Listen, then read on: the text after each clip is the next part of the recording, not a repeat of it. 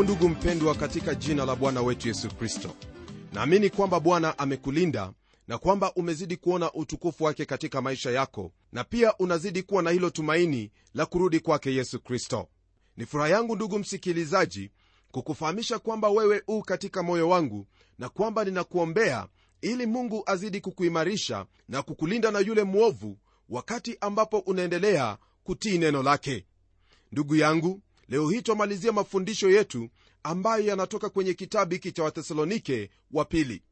Somo letu siku hii ya leo tutaanzia kwenye aya hii ya 7 hadi ile aya ya 18 ndugu msikilizaji jambo ambalo tulikuwa tumejifunza tuliona kwamba ni lazima uweze kuenenda kulingana na vile ambavyo mungu anakuhitaji kuenenda.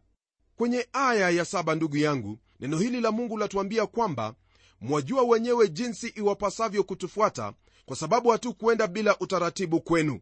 Kwa maneno haya paulo alikuwa akiwaambia wapendwa hawa kwamba walipokuwa miongoni mwao hawakutembea jinsi ambavyo haikuwapasa wao kuenenda bali mwenendo wao ulikuwa ni mwenendo uliokuwa na utaratibu wa namna fulani. Utaratibu huo ulikuwa ni utaratibu wa neno la mungu jinsi walivyokuwa wamepokea maagizo na mapokeo kutoka kwa kristo yesu jambo lililopo ndugu msikilizaji ni kwamba wote ambao utaungana nao ili kutembea nao hao ndio ambao watayabadilisha maisha yako. Unapotembea na wezi basi wewe mara moja utakuwa mwizi na pia unapotembea na watu ambao wanamwogopa mungu na kufuata yale ambayo mungu anataka wafanye vivyo hivyo utajifunza kicho cha bwana na utatembea kwa njia ambayo mungu anakuhitaji kuenenda. Ndiposa paulo anawaambia hao wapendwa kwamba wao wanajua jinsi ambavyo inavyowapasa kufuata. Na usisahau kwamba ndugu msikilizaji kwamba paulo walitembea katika utaratibu walipokuwa miongoni mwao. Vivyo hivyo ndugu yangu nitakuhimiza uweze kutembea na wale watu ambao mwenendo wao ni mwenendo ulio na utaratibu katika neno lake bwana. Hauwezi kutarajia kutembea na watu ambao mwenendo wao hauenendi sambamba na neno lake mungu huku ukifikiri kwamba mwenendo wako utaendelea kuwa sawa mbele zake mungu.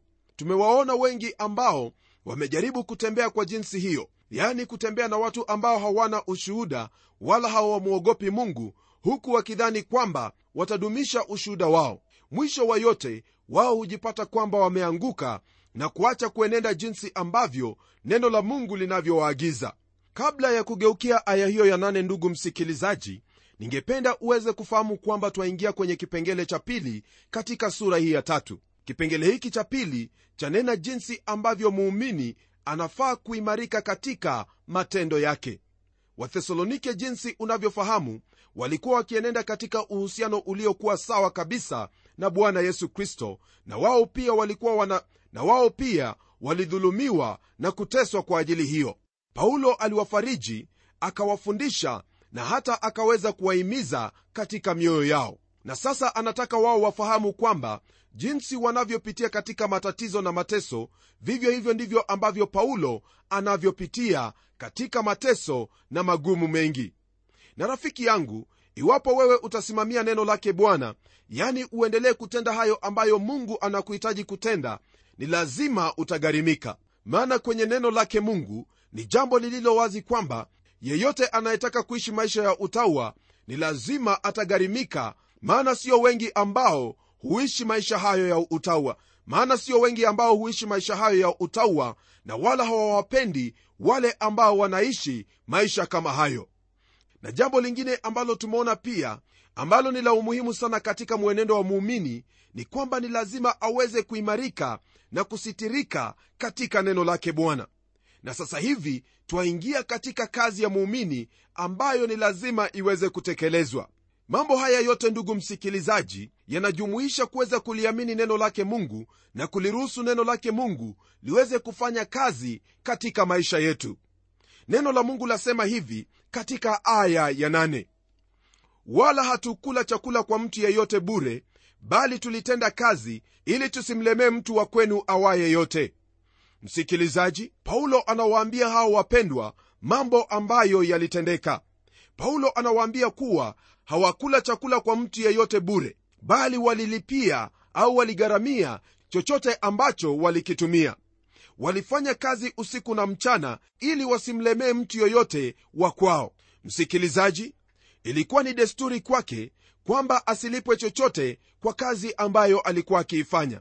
Na pia nadhani kwamba hii hasa ilikuwa ni wakati huo ambapo alikuwa kwenye ziara yake ya kwanza ya kazi ya umishonari alipofika kwenye mji kama mishonari hakukuwepo na maandalizi yoyote kwa ajili yake wala hakukuwepo na lolote lile ambalo alipewa kama sadaka ya upendo ili aweze kusaidika katika kazi yake. Jambo hili paulo alilifanya makusudi kwa kuwa alikuwa ni mwangalifu sana ili kazi ambayo alikuwa akiifanya isiweze kubatilika kwa ajili ya mahitaji yake hata hivyo twaona kwamba baada ya makanisa kuimarika mahali pale na paulo kuwatembelea kwa mara ya pili na mara ya tatu yeye alipokea sadaka kutoka kwao. Naye pia aliweka wazi kabisa kwa wale wa galatia akiwaambia kwamba ni lazima waweze kutoa. Vivyo hivyo ndivyo ilikuwa kwa wafilipi alipokuwa akiwashukuru kwa ajili ya vipawa walivyovitoa.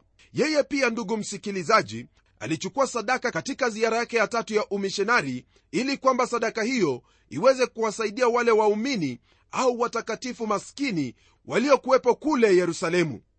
Jambo la wazi ni kwamba ukweli mkuu wa kuja kwake kristo haukumfanya paulo ageuke na kuanza kufikiria mambo yasiyo yenye busara kuhusu mambo yanayohusu fedha au pesa. Katika kila kizazi ndugu msikilizaji twapata kwamba kuna watu ambao hufanya mambo bila ya kuwa na busara yoyote. Kwa mfano katika karne iliyopita kulikuwepo na watu waliokuwa wakitarajia kuja kwake kristo. Nam kuja kwake kristo ni tarajio ambalo ni nzuri kweli kweli. Lakini watu hao walifanya hivi. Wao waliuza nyumba zao wakauza mali yao yote na wakajifunga shuka nyeupe na hata wakapanda juu ya nyumba na hata kupanda juu ya paa za nyumba zao ili kumngojea bwana aje. Kwa matendo hayo ndugu msikilizaji ni wazi kwamba hao walikuwa ni watu wasio na busara. Maana swali ambalo wajiuliza ni kwamba kwa nini wapande kwenye paa za nyumba? Je bwana hawezi kumnyakua yeyote hata hewani kutoka mahali popote? Ni lazima iwe kutoka kwenye paa. Kwa nini mtu kupanda kwenye paa iwapo ana wazo hilo? Haingekuwa ni vyema zaidi basi mtu huyo kupanda juu ya kilele cha mlima maana hapo itakuwa ni karibu zaidi fahamu kwamba ndugu msikilizaji mawazo kama hayo ni mawazo duni kabisa mawazo ambayo hayakubaliki hata kidogo katika imani ya kikristo. Jambo ambalo ningependa uweze kufahamu ni kwamba iwapo una hilo tarajio la kuja kwake yesu kristo jambo hilo litakufanya wewe uweze kufanya kazi kwa bidii zaidi maana hilo ni jambo ambalo la kubalika imani yako katika kuja kwake yesu kristo itakufanya wewe kujitolea muhanga na kufanya kazi kwake bwana kwa ujasiri na kwa bidii. Utakuwa kazini mwake bwana ukipanda mbegu za neno lake mungu katika ulimwengu huu ili mazao yawepo. Ndugu msikilizaji hilo ndilo jambo ambalo lafaa kufanyika katika maisha yako. Naam katika maisha yako ni lazima uweze kufanya kazi kwa sababu huo ndio mwenendo wa watu wa mungu. Kwenye aya ya tisa, neno hili la mungu latuambia hivi si kwamba hatuna amri lakini makusudi tufanye nafsi zetu kuwa kielelezo kwenu tumfuate. Kwenye andiko hilo ndugu msikilizaji ni wazi kwamba paulo anawaambia kuwa maana yeye ndiye mtume aliyewaongoza kwa bwana na pia kulianzisha hilo kanisa miongoni mwao alikuwa na haki na uwezo wa kuweza kuhitaji sadaka kutoka kwake lakini hakufanya hivyo kwa sababu alitaka awe ni kielelezo bora kwa waumini walioko pale thesalonike ili wasiwe na mawazo duni mawazo yasiyo na busara yoyote ile ya kukaa na kuduaa eti kwamba wanamsubiri kristo arudi. Rafiki yangu paulo alifanya kazi yake ya kimishonari akiwa ni mtu ambaye anaona hali jinsi ilivyo. Alijisaidia katika huduma kwa kufanya kazi kwa mikono yake ili awe mfano kwa kila muumini jambo hili ndilo ambalo wewe kama mtumishi wa mungu ni lazima uweze kuhimiza wale waumini au washirika wa kanisa lako. Maana wakati mwingine wapata kwamba mtu amekaa mahali pale na hafanyi chochote eti kwamba anamsubiri bwana. Nam ni vyema kumsubiri bwana maana bwana atafanya lolote lile lakini fahamu kwamba hatakuja pale tu mahali ambapo umekaa ili akuambie cha kufanya mungu anakunenea kwa sauti ya ndani anakunenea kupitia mchungaji wako anakunenea kwa kila njia ili uweze kufanya lolote lile kwa kuendeleza ufalme wake mungu. Kwenye aya ya kumi ndugu msikilizaji paulo ananena jambo lingine ambalo ni lenye umuhimu sana. Neno la mungu lasema hivi kwa kuwa hata wakati ule tulipokuwapo kwenu tuliwaagiza neno hili kwamba ikiwa mtu hataki kufanya kazi basi asile chakula msikilizaji muumini ambaye anamtazamia bwana aweze kurudi siyo mtu ambaye anaota ndoto. Yeye ni mfanyikazi. Asipofanya kazi hakuna chakula. Hii ni amri ambayo ni lazima muumini yeyote au mtu yeyote kwa jumla kuweza kufuata. Zaidi sana wewe ambaye ni muumini ni lazima uweze kufanya kazi. Ni lazima ufanye kazi kwa mikono yako na pia ni lazima uweze kufanya kazi yake bwana kulikuwepo na mtu mmoja ambaye alikuwa akiishi sehemu fulani naye alikuwa akifanya kazi kwenye shamba moja. Naam kwenye lile shamba kulikuwepo na jumba nzuri maridadi na viwanja vyake vilikuwa ni vizuri kwelikweli kweli. siku moja kulikuwepo na mgeni ambaye alikuja kwake ili aweze kumtembelea na kumjulia hali. Basi yule mtu pamoja na mke wake walifurahi sana kumpokea yule mgeni yule mgeni alitazama tazama pale na akaona kwamba sehemu ile ni nzuri kwelikweli kweli, tena sehemu ambayo imetenezwa kwa hakika. Alimuuliza yule mtu swali hili je mwenye shamba hili alikuwepo hapa wakati upi mwisho? Yule mlinda shamba alimjibu na akamwambia kuwa mwenye shamba hajakuwepo tangu alikuwepo hapo yapata miaka kumi iliyopita. Basi yule mgeni akamuuliza kwa nini basi waendelea kufanya kazi kwenye shamba hili na kuiweka kwa jinsi ambavyo ni ya ajabu ajabu hivi? Yule mlinda shamba akiwa na ujasiri alimjibu akimwambia kwamba ninamtarajia bwana wangu kuingia wakati wote ule. Naye yule mgeni akamuuliza je anakuja wiki ijayo? Yule mlinda shamba alimjibu sijui wakati ambapo atarudi lakini ninamtarajia leo hii. Msikilizaji yule mlinda shamba alikuwa akiishi kwa ufahamu kwamba mwenye shamba yuwaweza kurudi wakati wowote wa ule. Hakukaa kwenye malango ya shamba huku akitazama na kuangalia iwapo bwana wake iwarudi yeye alikuwa kwenye shamba akifanya kazi na kutayarisha shamba kwa ajili hajui wakati ambapo bwana wake atarudi. Lakini alikuwa na ufahamu kwamba yuwaweza kurudi wakati wowote. Wa msikilizaji hilo ndilo ambalo paulo alikuwa akinena alipokuwa akiwaambia hao wapendwa kwamba waweze kuimarika katika kazi yao katika bwana kwa ajili ya kurudi kwake bwana ambapo hakuna yeyote anafahamu wakati wa kurudi kwake. Ndipo anasema kwamba ikiwa mtu hataki kufanya kazi basi asile chakula. Nami pia napenda kusema hivi ndugu msikilizaji iwapo hautaendelea kufanya kazi katika shamba lake bwana basi usitarajie kupongezwa wakati ambapo bwana atarudi kwenye aya ya 11 neno hili la mungu laendelea kwa kutwambia mambo ambayo yaliyokuwa yakitukia miongoni mwa wapendwa. Neno la mungu lasema hivi maana twasikia kwamba wako watu kwenu waendao bila utaratibu. Hawana shughuli zao wenyewe lakini wanajishughulisha na mambo ya wengine. Msikilizaji hili ndilo ambalo lilikuwa likitendeka miongoni mwa watu hawa.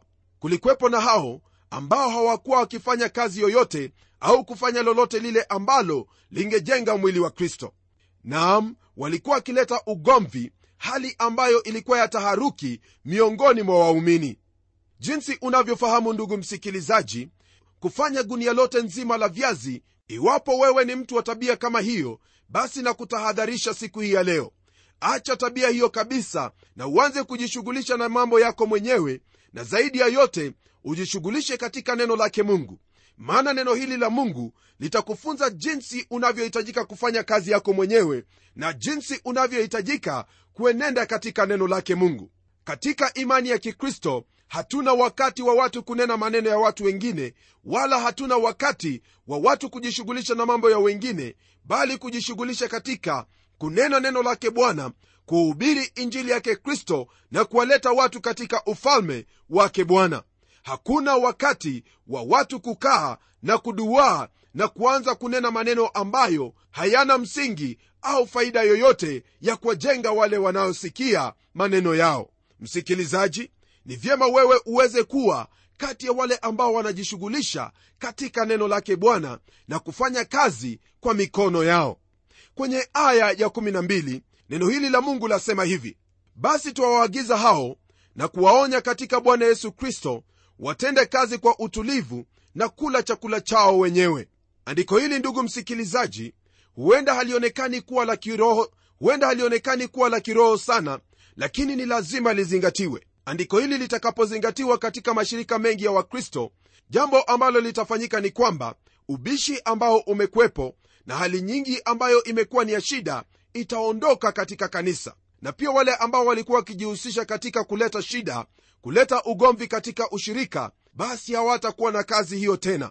Maana watu watakuwa wanajishughulisha na mambo yao wenyewe watajishughulisha katika kulisoma neno lake mungu na kufanya mambo mazuri ambayo mungu anawahitaji kufanya. Rafiki yangu hili ndilo ambalo lahitajika katika maisha yako. Fanya hivyo ndugu yangu maana hilo ndilo ambalo litampendeza kristo na pia litakupendeza wewe. Siamini kwamba ni jambo ambalo lawafurahisha wale ambao wanasema kwamba kristo ni bwana na huku wanaenenda wakijishughulisha na mambo ya wengine. La wao wanapofanya hivyo mioyo yao inawauma zaidi.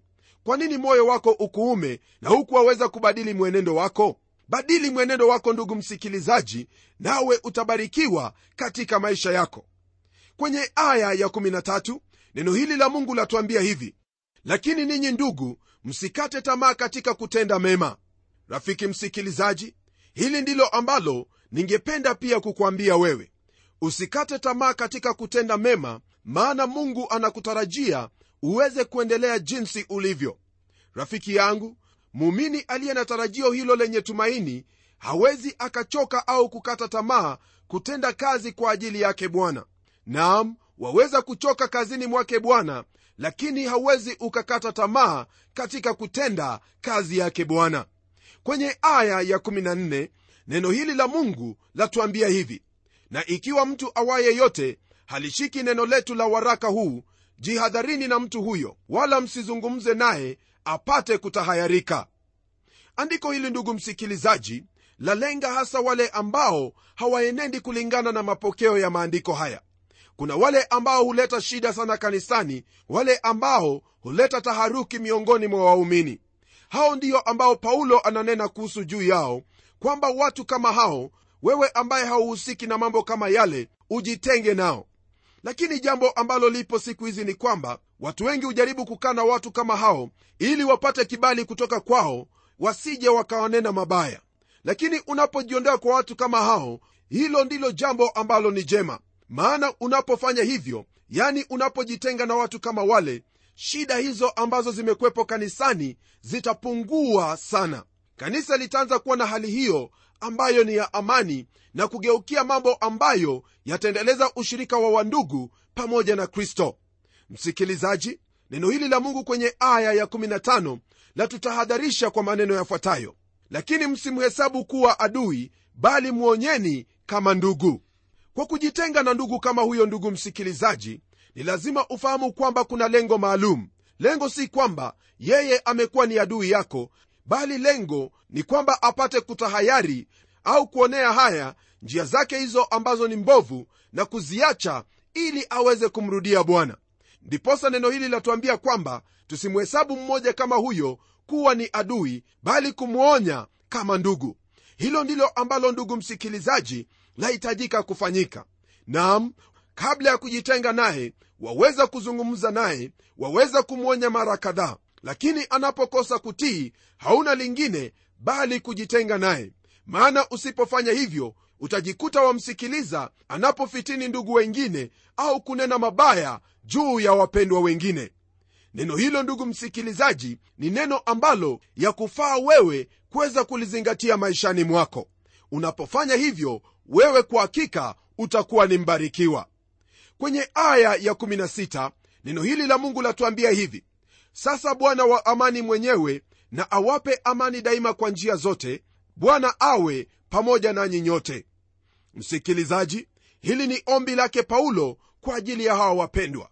Anawaombea amani yake bwana iwe anawaombea kwamba amani yake bwana mwenyewe iwe pamoja nao daima kwa njia zote nalo hilo ndugu msikilizaji ndilo ombi langu kwa ajili yako kwamba bwana awe pamoja nawe.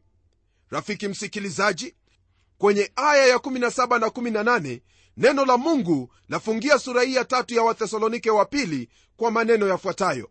Salamu zangu mimi paulo kwa mkono wangu mwenyewe hii ndiyo alama katika kila waraka ndiyo mwandiko wangu. Neema ya bwana wetu yesu kristo na iwe pamoja nanyi nyote. Msikilizaji paulo anamalizia himizo lake kwa hao wapendwa kwa kuwatakia neema yake yesu kristo iwe pamoja nao. Nam vivyo hivyo nami nakutakia neema yake yesu kristo iwe pamoja nawe daima. Neema hiyo ikuwezeshe katika maisha yako ili uweze kutenda yale ambayo yatampendeza mungu na pia yale ambayo yatakuwa ni kielelezo popote ulipo. Msikilizaji hapo ndipo twamalizia mafundisho kutoka kwenye hiki kitabu cha wathesalonike wa pili. Hebu tuombe pamoja. Mfalme tena mungu uishie milele na kushukuru kwa ajili ya maandiko haya ambayo yanatufundisha jinsi ambavyo twaweza kuimarika katika matendo yetu katika maneno yetu katika wewe bwana.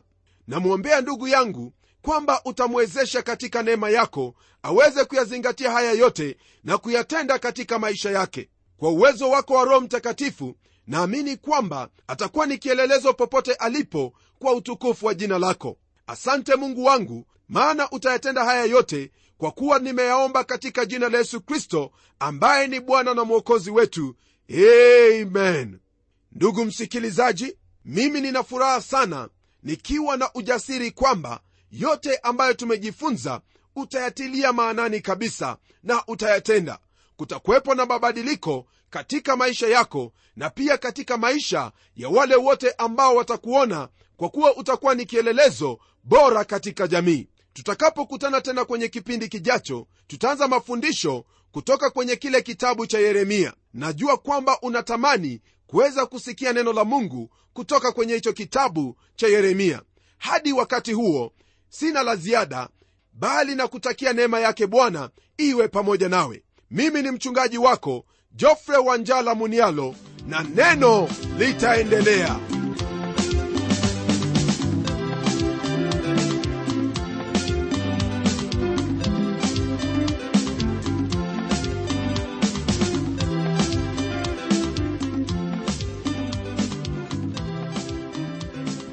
Asante sana msikilizaji wangu kwa kuwa pamoja nasi na iwapo una jambo la kutuelezea au ungependa kuwasiliana nasi na utueleze jinsi unavyobarikiwa? Tafadhali tuandikie barua kupitia anwani ifuatayo.